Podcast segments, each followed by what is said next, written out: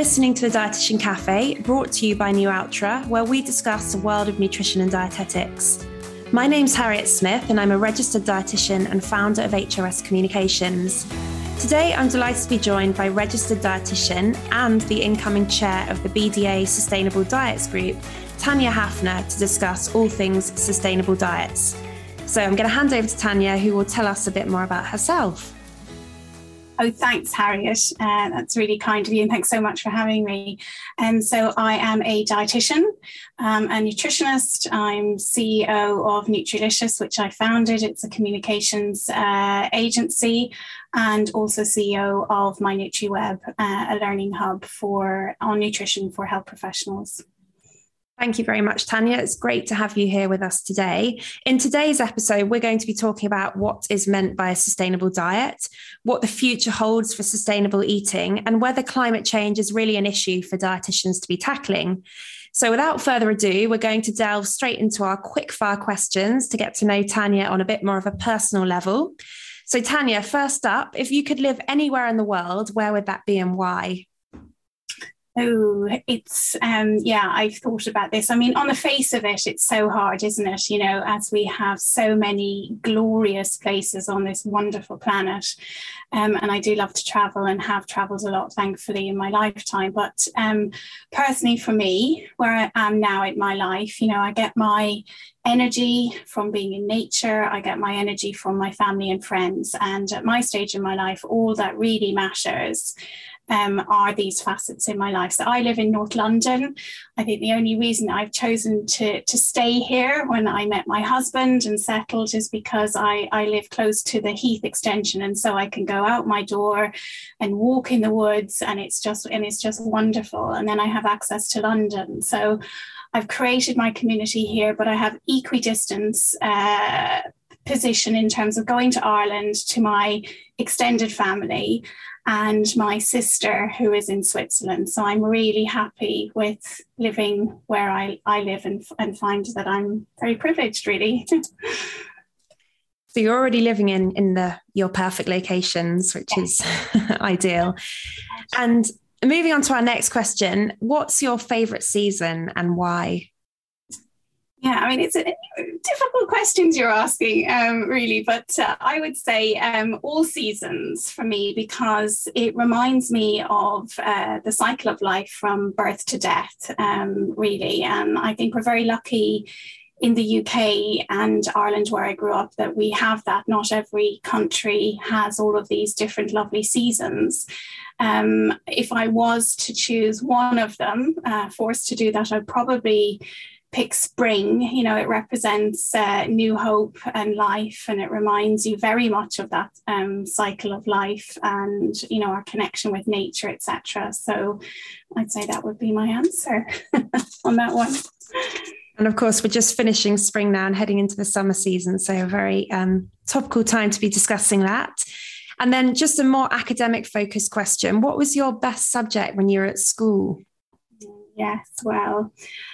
I was naughty. Well, not naughty, that's not the word. I wasn't very um, focused at school until much later on. Um, actually, I, I couldn't read or write when I was eight, and I only discovered in my 40s that I was dyslexic. Um, but then I got some tremendous help from a wonderful teacher. And I was in a tiny school in Ireland where actually I was the head girl because I was the only girl in my class. There was about 18 or 19 children in, in primary school. So I got some fantastic attention once I, I moved to that school. And then um, in secondary school, I didn't really flourish uh, until much later when I decided to focus when I was motivated. And I was quite motivated by biology, food science, um, you know, cooking, home economics, etc. So I would say they were my favorite topics really in school eventually. Yeah. I think that will resonate with a lot of dietitians who probably have um, come to love cooking and nutrition through through school and those um, those practicals where you learn to make scones in my case or apple crumble or something like that. Um, really but that's absolutely.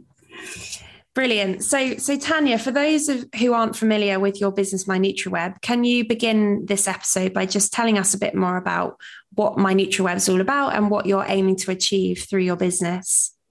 Sure. Um, so, My NutriWeb is really an online learning and networking platform. It's a go to hub um, that provides accredited learning in nutrition for all professionals. So, it's dietitians, nutritionists, and all other health professionals who are really keen on learning more about nutrition and not just health professionals. It's really, we're also serving people across organizations and industry who are working with food and need to know more about nutrition.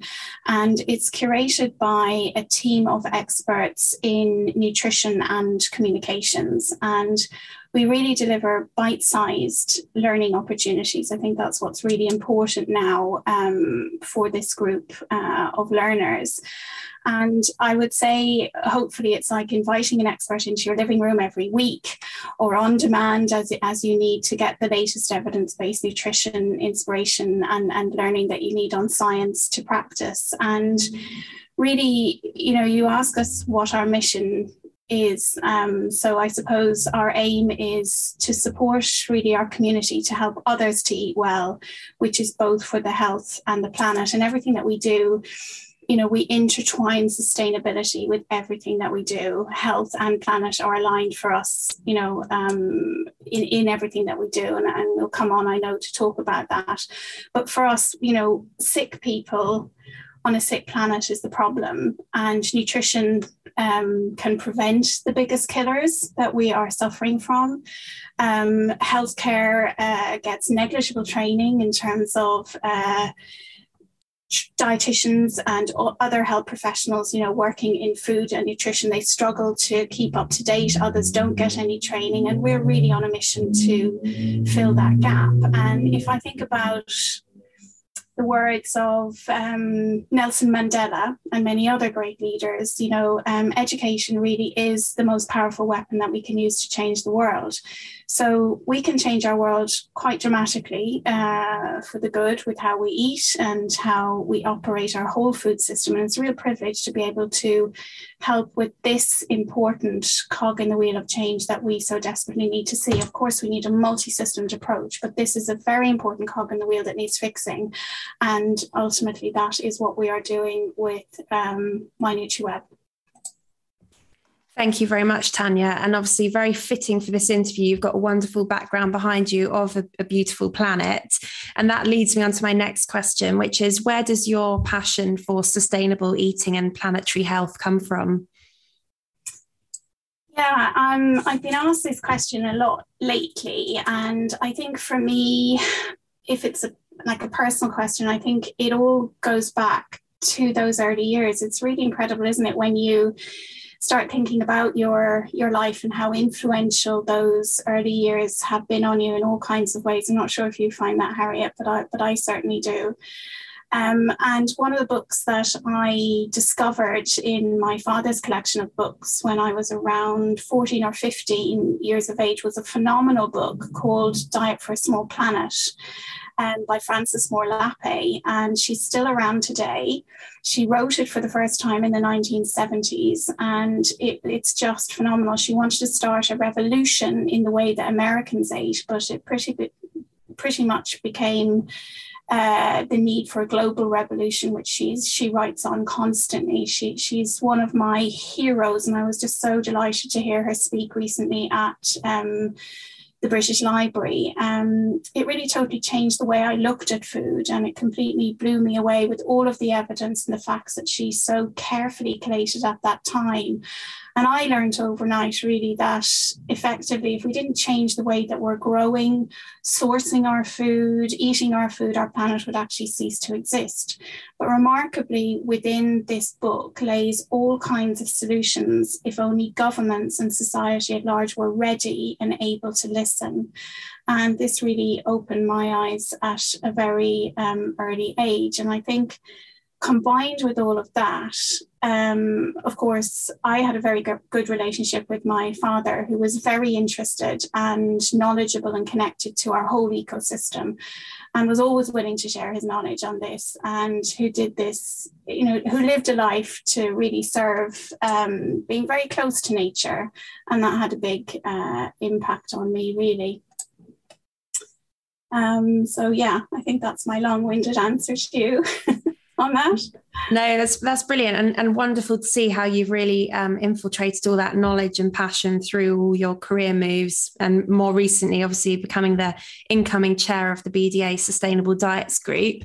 So, just before we delve into this in more detail, I think we need to set the scene by actually defining what is a sustainable diet. So, can you tell us more what what we mean when we use this term sustainable diet?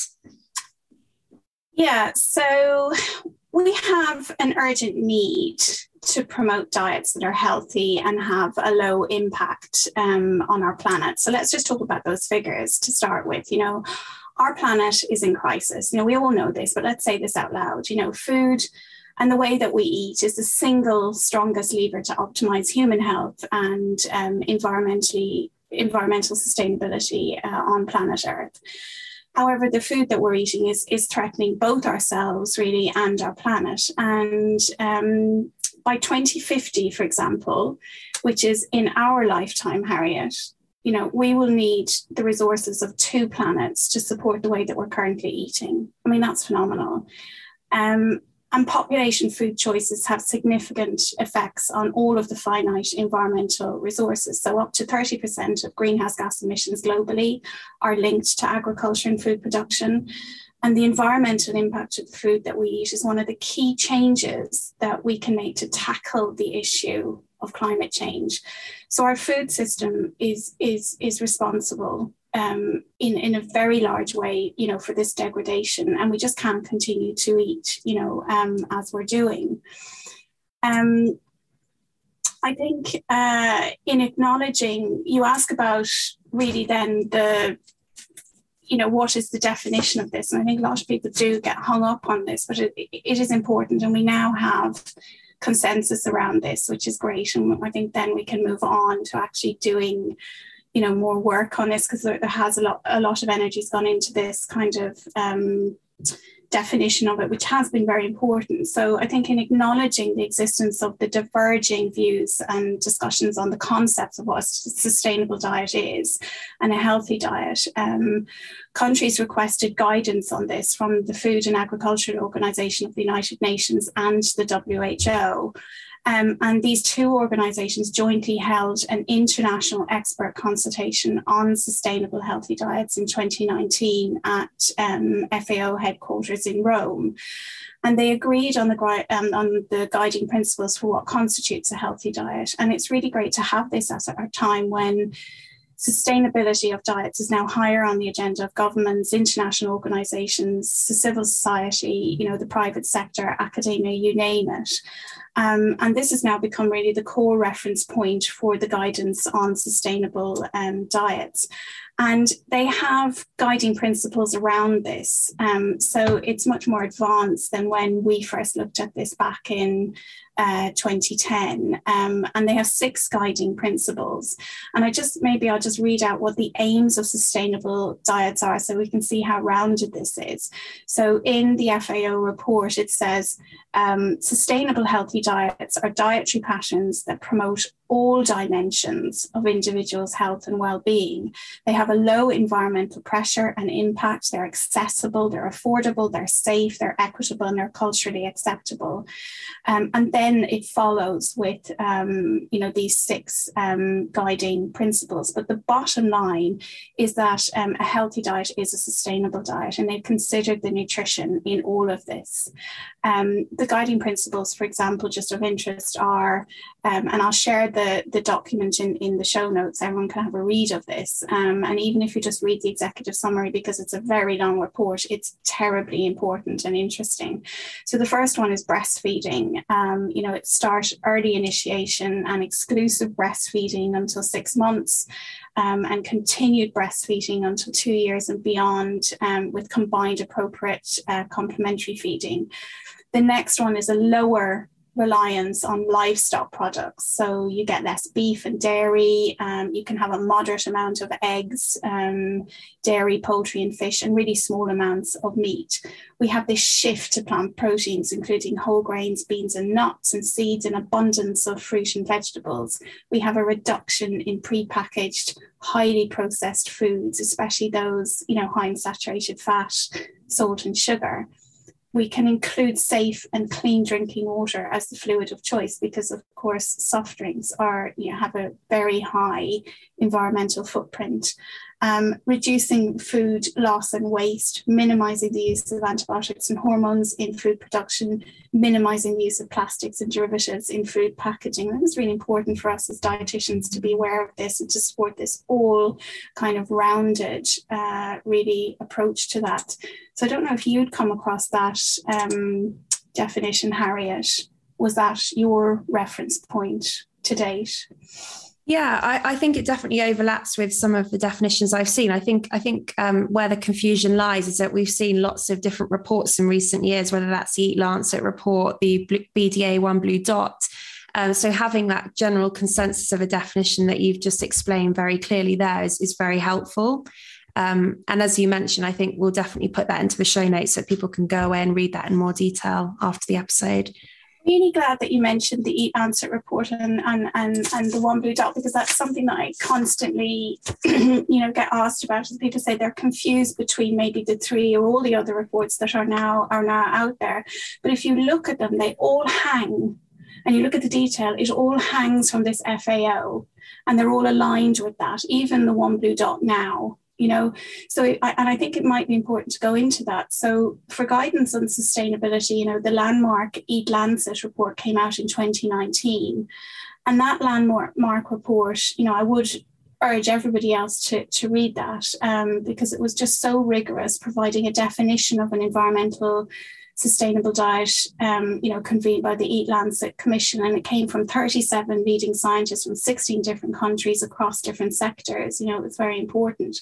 But overall, the Commission recommends that we double in consumption of healthy foods such as fruit and vegetables, legumes and nuts, and a great and, and a greater than 50% reduction in the global consumption of less healthy foods such as added sugars red, and red meat. And so you can see that fits very nicely with the with the FA with the FAO um, data. Now they were criticised as being very strict.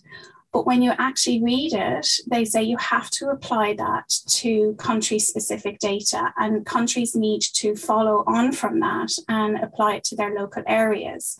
So, the low quantities of meat, for example, that were in that report, like 29 grams of white meat, um, for example, 14 grams per day of red meat, you know, that doesn't necessarily apply to the UK, doesn't necessarily apply to other countries. And what we have to do is apply um, the data locally. And I think that that's not, that's been widely kind of misunderstood, if you like. Um, you mentioned the, the BDA One Blue Dot. I know we're going to go on and talk about that, but that was originally published in um, 2018 and it was ahead of its time, I believe, uh, coming out before the Eat Lancet and the FAO update, but it does align in principle with them. Um, and the BDA's One Blue Dot is really, it's less stringent, but it is country specific and it aligns with the latest national Eat Well Guide. And Eat Well Guide, you know, through my conversations with people you know, recently I've discovered that not many dietitians are fully aware of how the Eat Well Guide was updated the last time round. And Public Health England addressed sustainability in its broader sense within the latest revised Eat Well Guide, while at the same time ensuring that all macro and micronutrients and fiber recommendations were met. And as a result, the Eat Well Guide came out with notable modifications to its predecessor, predecessor which was, as we know, the, the Eat Well plate. And the carbon trust analysis um, at the time on this data showed um, a lower environmental impact than the current diet, which is attributed to a number of factors, including, you know, the increase in the potatoes, the fish, the bread, the vegetables, the fruit, reduced consumption of meat, dairy, rice, pasta, pizza, and sweet foods, all of which align really with what was recommended in Eat Lancet and um, in WHO. And actually, it's really interesting to know that um, the Carbon Trust estimates that if individuals actually moved from current eating patterns to the Eat Well Guide, you would see, we would see a 31% reduction in greenhouse gas emissions, 14 17% saving on water use, and 34% reduction in land use. All of this could, could actually be achieved. And in addition to that, we'd save 17.9 million disability adjusted life years over the lifetime of the current population. So I think from my research and my conversations as well out there on, on the streets that, that many of us in the profession are not actually um, aware of that. But the, the main principles I would say is let's not get hung up on the too much of the um, you know the, the, the, detail on it. It's avoiding HFSS foods, reducing uh, red and processed meats, it's moderating dairy, it's increasing plants, it's increasing whole grains. And if we can achieve those principles in what we're doing, that is really the definition of um, the core definition, I would say, of a, of a healthy, sustainable diet.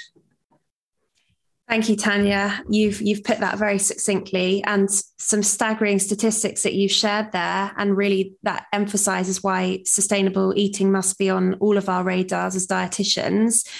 Um, but some some skeptics might say, well, that's all good and well, but actually, how realistic is it with the rising cost of living that we're seeing at the moment to eat sustainably? Um, you know, to give you an example, as, as many people listening will be aware, so often you go to the supermarket and you know buying a punnet of strawberries costs you two pounds, whereas for that same amount you can get more of these high fat, sugar, salt foods for you know more bang for your buck, as we say. So talk us through your thoughts on how realistic and easy it is for people to eat sustainably and healthily also on a budget yeah it's the it's the golden question really isn't it? You know in in terms of where we're at at the moment. Um look th- th- this is um relative depending on who you are you know where in the world you live what circumstances you find yourself in and what environment you're surrounded by. That's really king. Um, but in general it's not easy you know and if we consider if, if we accept the fact that a healthy diet is a sustainable diet and if we consider um, in the uk that 0.1% 0.1% of the uk population are achieving all of the eat well guide recommendations then we have a very long way to go we have a lot of barriers to overcome basically do you think that we're going to see um, further changes to the Eat Well guide in the future?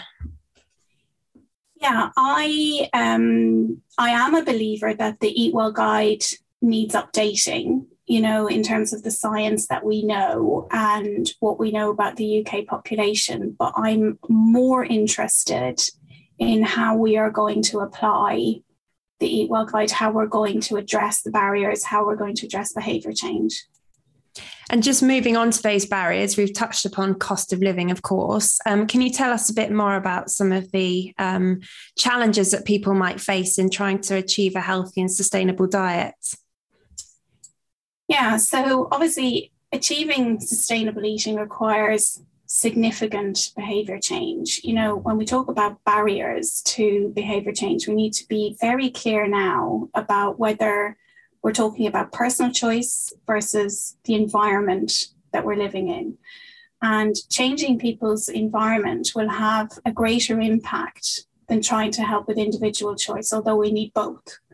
So, behavior is simply too profoundly driven by the factors in the environment rather than in the hearts and the minds. And we've got to really get more of a grip on this, I think, in terms of all the efforts um, that we're putting out there at the moment. So, to achieve the dramatic transformation that we need to see, we need to utilize all available policy levers. I mean, for me, that's just king. And then we need to intervene at um, multiple levels. And what I mean by this I think I'm going to bring up an example of um, the Behavioral Insights team. I don't know if you've heard of them, Harriet. Um, they're a fascinating team. Um, I've only really discovered them recently, but um, they're also known as the Nudge Unit, which is a social purpose company originally set up by the government. Um, and they published a report in October 2021, so just the end of last year, called Net Zero, and its principles for successful behavior change and public engagement initiatives. And it's one of the best reads I have had read in a long time. I would highly recommend it, and I'll include it in the show notes. Um, they present um, some key principles for behavior change through an upstream and downstream model of behavior change. Now, downstream interventions focus on individuals, so it would be their attitudes, their choices, their actions. Um, you know, push put simply, a campaign asking or imploring citizens to, to behave differently. You know, a well known example would be the UK's um, hand face space campaign during you know the covid-19 pandemic as well as um, decades of public health campaigns encouraging us to to eat more healthily five a day exercise more etc and such campaigns can be delivered effectively or not, not at all. And the weight of evidence, really, overall, when you look at the evidence, shows that um, information alone is just not adequate. You know, it, it, it's often inadequate to significantly change population behavior. And though it's rarely uh, sufficient on its own. Such an approach really is necessary to bring the public along, you know, to address critical gaps, to encourage individual efforts where adoption is easy, uh, through clear asks of the public, and also to build um, public support for policy. And I'm not diminishing the value of behavior change communication campaigns. We run behavior change campaigns you know in the right place. They they work. But only to emphasize that it's, it's limited in terms of the total impact that we are going to have. And these downstream interventions you know um, we just have to recognize that by putting the onus for change on the individual choice we're asking people to swim against the current basically against the tide of um, prevailing norms in society, you know, our infrastructure, our pricing, our hassle in life that continue to make the healthy, sustainable choice the hard choice. So then we have to look at, you know, midstream interventions and upstream interventions. And I'm really excited to think that dietitians could get a lot more involved in these areas. Um, so midstream interventions would move away from um, the individual responsibility and indeed seek to edit the context, which is our choice environment. And this, this reflects decades of research, decades revealing how our environmental factors shape and constrain our behavior you know of which there's many dimensions you know finance physical etc in other words you know which behaviors are cheap which are convenient which are socially normative um, acceptable and good policy examples you know are are varied. You know, auto enrollment, for example, into pensions, banning of fast food advertisements near schools would be an example. And we need to modify the features of the river, if you like, so that citizens can swim in the desired direction, uh, in the i.e., in the healthy and sustainable direction. And that's what we really mean by the midstream interventions. And BIT, I would definitely recommend any dietitian reading this document. It's just phenomenal. The, the amount of research that has been gathered in this is just it's just crazy and brilliant. And it's actually very hard to find on the, the website. So I'll give you the link. But BIT um, outlines different midstream approaches to editing the choice environment, like making the desired outcome the default where possible. For instance, you know, if we think about um, e-cigarettes, you know, they help people quit traditional cigarettes. Um, and increased availability of plant-based substitutes can reduce the demand for ruminant animals you know so you're increasing the choice is what i'm saying. You're not restricting it. Um, and we've seen it time and time again through through research that that you know that that works. Um, and timing is also important you know uh, in all of this. And since habit is often easier at moments of disruption. But arguably, after COVID and the recent climate disaster timing, you know, it could well be the right time now for this kind of optimum behavior change. And I think this is a prime example of where dietitians can and need to um, get involved. And I just wanted to mention just finally that the, the upstream inter- interventions are also critically important. And again, I can see dietitians getting involved there, you know, and, and are doing so as well, um, more more and more. But we need we, we need more people involved. Um, they basically seek to create enabling choice environments as well, but directly and at scale. And to act further upstream is to alter really the very um, flow of the economic and social system, carrying everyone really in the right direction with little or no effort. So here we focus on the role of businesses and the functioning of competitive markets and the importance of institutional leadership. So, one recognised example of this is the UK sugar levy, which successfully incentivized widespread reformulation of drinks, helping consumers consume less sugar without actually um, changing purchase choices. So, diet change overall, really, I would say, like food consumption is a largely automatic, habit based behavior change, um, strongly driven by cues in our physical, social, and price environment. And evidence shows that altering this choice um, environment is more effective than imploring people to adopt sustainable diets. We've really got to get our heads around this a lot more as a nation.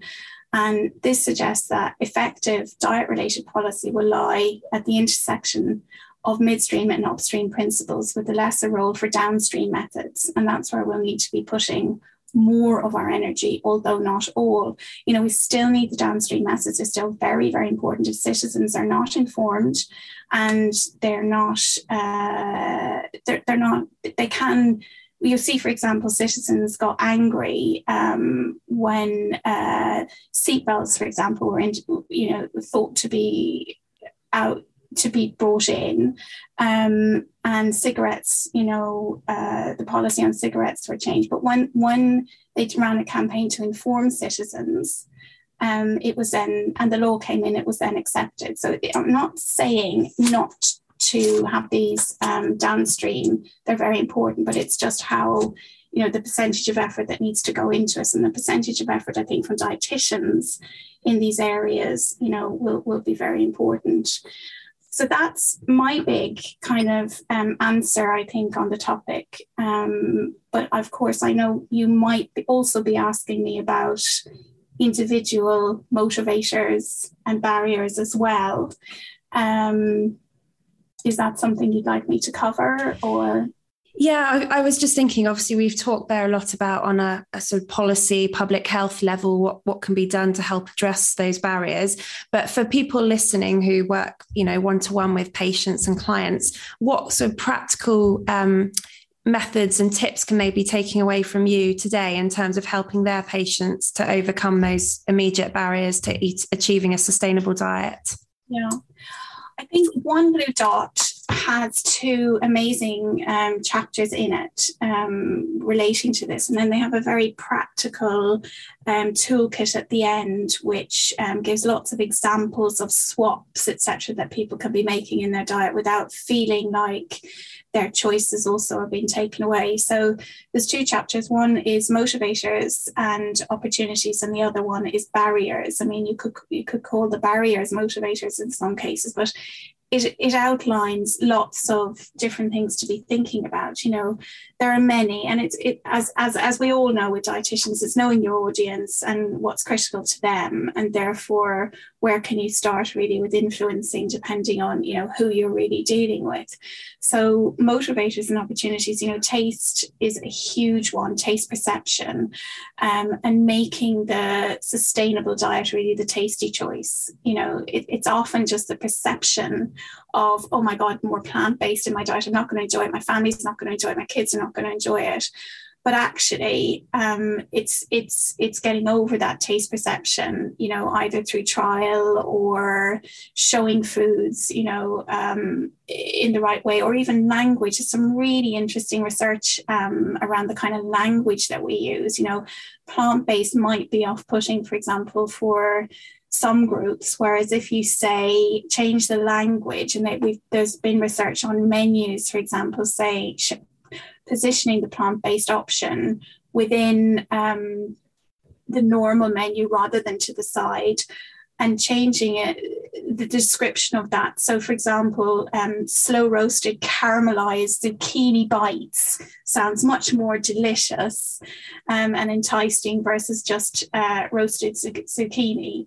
Um, and, and we've seen that this change in the language and the change in the positioning in the menu has actually changed uptake of more plant-based foods. So, you know, it's just really thinking about those kind of common barriers. You know, another one obviously is food price. It's affecting everybody, and it's just helping patients, you know, and showing them, often showing them that you know it can be cheaper. Um, obviously depending on the environment that they're living in and where they can supply those foods. But maybe that's what we need to concentrate with one particular group. Another group, it might be um, health. Health might be the motivating factor um, to actually eat a sustainable diet, or likewise, sustainable diets might be the motivating factor to get somebody to improve, you know, improve their health. Um, there's other motivators like animal welfare. You know, many people are, are turning to more of a plant-based diet, more of a sustainable diet as well for ethical reasons, and that can be a driver. But that's very complex. I think we did allude to that in One Blue Dot I think it should be part and parcel of our food system, but we're not there yet. And often with some of the more sustainable foods, they may not have the best animal welfare practices. So it can get can get complex and we need to get informed about that, you know, if that's relevant to the groups that we are um, talking about. Um, and I think um, you know, convenience and food culture as well, you know, is incredibly important. If we're not providing the tools that's relevant to the cultures that we're, you know, talking to, that that's really important. And love to see that actually evolve um, within one blue dot. But I would say just in the interest of time, I would just say read that. I think they're they're two very good chapters that can trigger ways of helping patients with sustainable diets. Thank you, Tanya. We'll certainly link to that in the show notes. And just again, coming back to the, the role of dietitians specifically in helping people to achieve a more sustainable diet, um, we're hearing this new term of sustainable dietitians. Can you tell us a bit more about um, what this role entails? Um, who do they tend to work with, and what sort of settings do they tend to work in? Yeah, um, look, I think is it a new is it a new one? Uh, sustainable diet, dietitian. It, it relatively is, um, and I think we're beginning to see some jobs coming up now which are entitled uh, or titled sustainable dietitian but it, they're very few and far between. I saw one the other day in government. I was absolutely thrilled to see that. We do see it more um, in industry now. You know there are dietitians moving across to become um, sustainable experts uh, within the industry sector and retail um, I also saw another one in Public Health England. So it's beginning to happen. Um, you know, and I think really all dietitians, I would say, um, should be sustainable dietitians. We should not be be talking about food and health without really thinking about um, sustainability. And I think we need to get all upskilled in this area to really understand it. And I don't think it's difficult. Um, you know, I got approached by one um, hospital saying, We're running, um, you know, training days for all of the staff, but we have no skill set internally um, on sustainable diets. Can you find somebody who will, who will come and do that? Now, I think it's incumbent upon that department to actually have somebody in the department or all the dietitians to get upskilled on sustainable diets. And by doing that, you can um, learn about One Blue Dot on the BDA website. They also have, um, through this toolkit now, uh, a set of slides with notes which will help you learn about it, and lots of links to all the important. Um, you know, uh, papers to read about it. And I think once you've got those basics, you, as a dietitian, you're already trained to apply that to the group that you're working in. And I can only give you one example. You know, my my very good colleague Elfie Medici, you know, she has made herself become a sustainable dietitian through self learning. Um, and she was very much a lead author then on the um, One Blue Dot paper uh, with the science. And now she is um, training chefs in the Cordon Bleu um, cookery school and applying all of that knowledge. And that's not by going on a degree you know around sustainable diets it's through kind of self-learning and we i believe we have the skill set you know to apply it but if, if anybody wants to go and do even further learning i would suggest um, you know, if you want to do a degree in it or a master's, you know, I, would strongly recommend um, the Institute of Hygiene and Tropical Medicine in London because they just do phenomenal, you know, courses in that area. But I don't think it's a need for every dietitian, but every dietitian needs to get upskilled and can do so by beginning really with one blue dot. Tanya, I'm just wondering do you think that the current dietetic syllabus has a big enough emphasis on sustainable diets, or is that something that you feel needs more work? It does need more work, as far as I know, and it's a, a question I do want to um, ask as a sort of incoming chair: is is is it is it going to be placed on the syllabus, or you know, is is it on there yet? I don't believe it is. It wasn't on there six months ago, I believe, when I asked. Um, but I know that there's a move from many tutors and many courses to actually include it um, anyway, because we've been approached to do talks. You know, I did one, I did one last week, for example.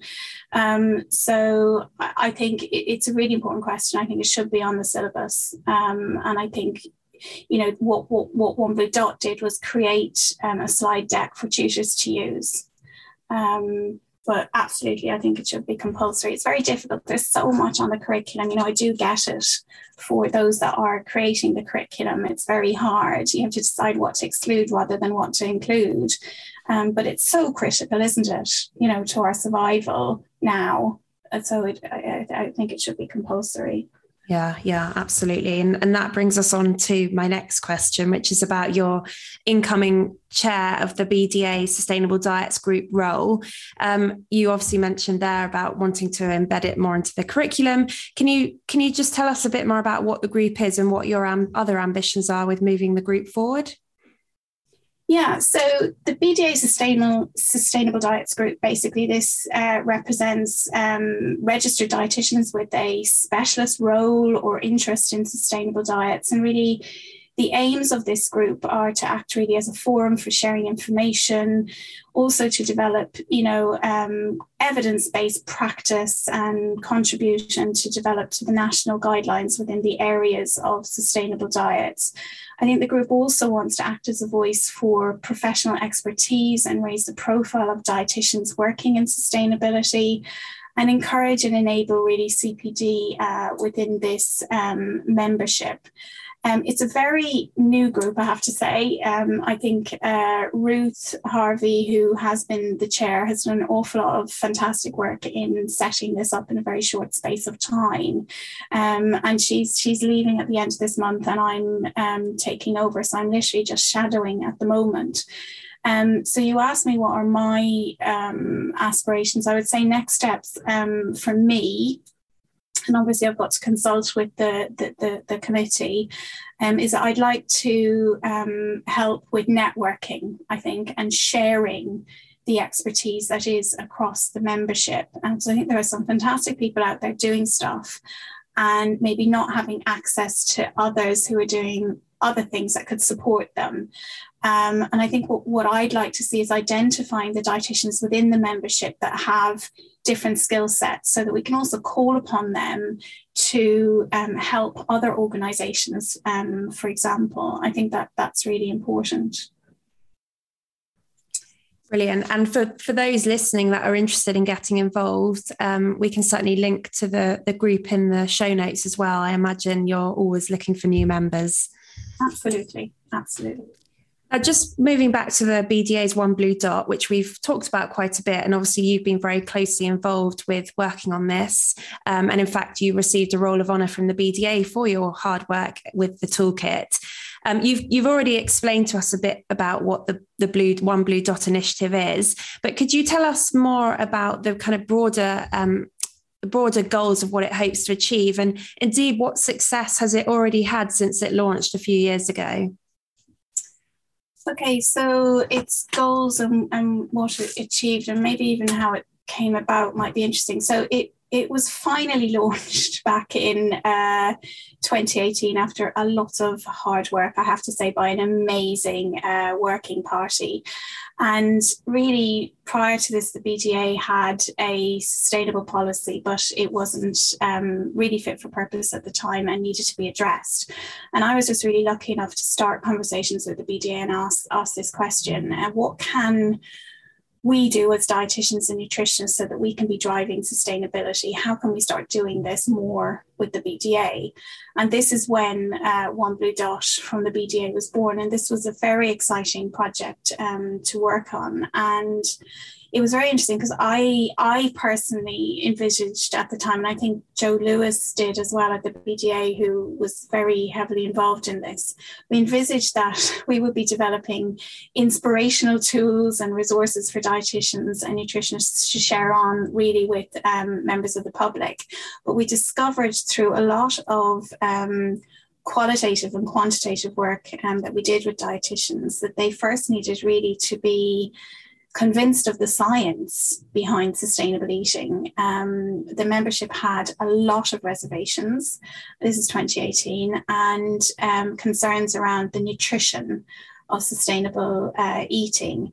And that first needed addressing. And we still get that today for people who are new to the subject, you know. So it's so fantastic that we've drawn together all of that science um, that considers the nutritional quality of a sustainable diet, you know, and what it what it really means. That that's all there now for dietitians to ask the many important questions, you know, that that that, that are being um, asked.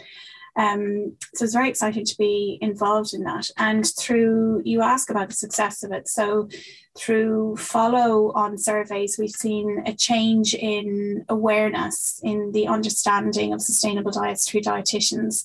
And we've seen many other organizations also using um, the toolkit. So I think it's had a great impact from, from that perspective. But I think next up, the science, of course, needs updating. Uh, that will continually need updating.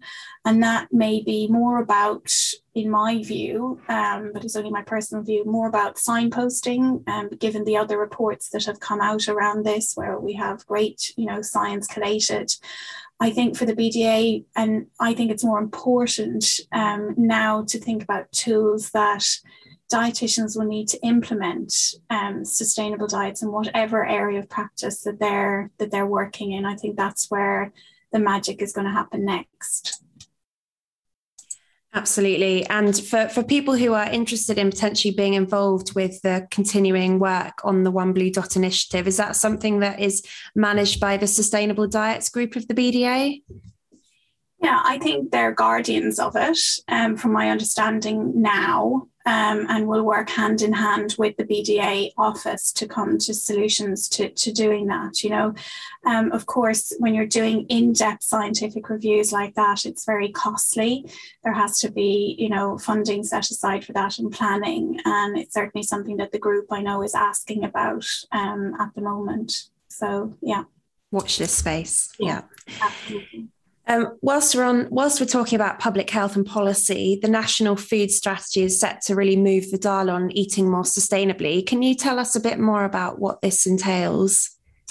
Well, it would be a dream come true if the national food strategy would move the dial on sustainability. Um, it was a tremendous piece of work. You know, when it came out, I actually didn't know whether I was going to to laugh or cry because it was so good. It was the best, um, one of the best pieces of, of, reviews of our food system that we've had, obviously, since the war. You know, so so from that point of view, it's very very commendable.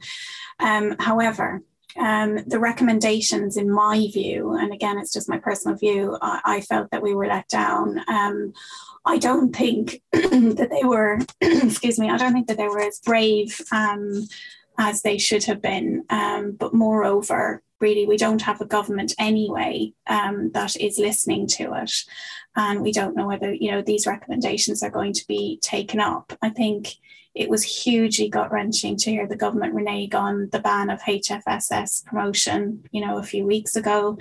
Um, you know, governments um, that are approving the hundred the build of hundreds of more fast food outlets, including, you know, in the worst deprived areas, is just soul destroying. So they're just not focusing on what the job that really needs to be done around, you know, our food system.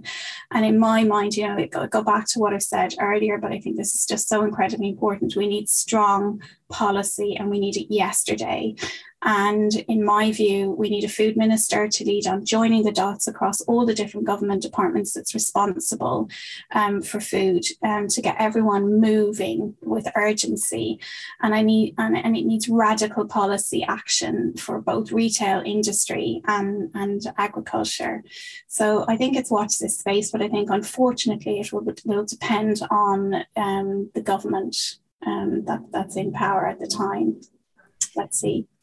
So Tanya, you've you've already touched on this in previous answers, but as we come to the end of this episode, I'm really keen to hear your thoughts on what the future holds for sustainable diets over the next five years, let's say. Yeah, it's it's such an interesting question. You know, if we people are saying, you know, will you asked earlier, will Eatwell change? Does it need to change? We know Canada, for example, have taken dairy off the plate, you know, already you know, it, it's it's going to be really interesting to see. And I think the bottom line for me is, you know, what policy does, and and and and that will have the greatest impact. But you know, we're already experiencing the impact of climate change, and we cannot change, you know, the environment without changing how we eat. We're seeing water shortages. We're seeing more deaths from rising heat. We've got more extreme weather conditions. You know, um, with related death, you know, and the, there's like, there's some, let's talk about some of the stats. There's 3.5 billion people highly vulnerable to climate impacts, and half the world's population suffers severe water shortages at some point in each year. One in three people are exposed to deadly heat stress. And this is projected to increase, you know, to 50 to 70% by the end of the century you know, and half a million people are at risk of serious flooding every year, and a billion living on the coast will be exposed to this now by 2050. These are stark realities. We will have to move to stricter guidance. Um, as I said, Canada has already done this with no dairy on the plate. But I, you know, I'm more interested in what government and what we can do to, to get government to act on policy um, for real impact. Thank you very much, Tanya. And just my final question to you what would be your main message for people to take away from this episode today? I think, you know, if you are not, um, if you've not swatted up on sustainable diets and the science of that, I would say read One Blue Dot. I would say after that, read Eat Lancet and the FAO report. And I think you'll be totally inspired about what you can do in practice and everything that you do every day when you're talking about healthy healthy diets you're, you're impacting on sustainable eating but you can use that message and you can use all the knowledge around that to have an even greater impact you know with, with, with what you're doing in your work and if you're really interested in this subject area then you know approach us on the committee get involved in the bda sustainable um, diets group. We'd love to see you and we'd love to, you know, hear about what you're doing and what your ideas are um, too. Wonderful. Well, best of luck, Tanya, when you um, take on your new role of chair of the Sustainable Diets Group. It sounds really, really exciting opportunity for you. And thank you again for your time today and for sharing your invaluable knowledge and experience with us. It's been a pleasure to have you. Thank you, Harriet. It's been lovely chatting to you. A huge thank you to Nualtra for making this podcast possible. If you enjoy listening to the Dietitian Cafe, please do consider subscribing and leaving a review or five star rating so that we can reach even more health professionals. You can follow Nualtra on social media at Nualtra across all platforms to keep up to date with the podcast and to hear the latest updates on medical nutrition. Thank you for listening, and our next episode will be out soon.